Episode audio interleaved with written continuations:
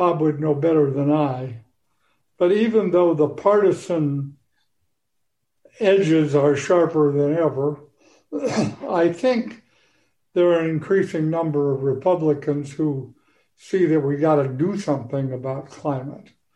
Our problem, of course, is that the left wants to do everything, regardless of cost or collateral damage. And the right would really prefer to put its head in the sand and say nothing needs to be done. Fortunately, there are exceptions. Lisa Murkowski, for one, Susan Collins, for another. I think the continued piling up of evidence is important. At the same time, I think the whole mess in the Ukraine has brought home to people that this is not a one issue world. We need the energy security we could have if we had a sensible policy about exploiting it.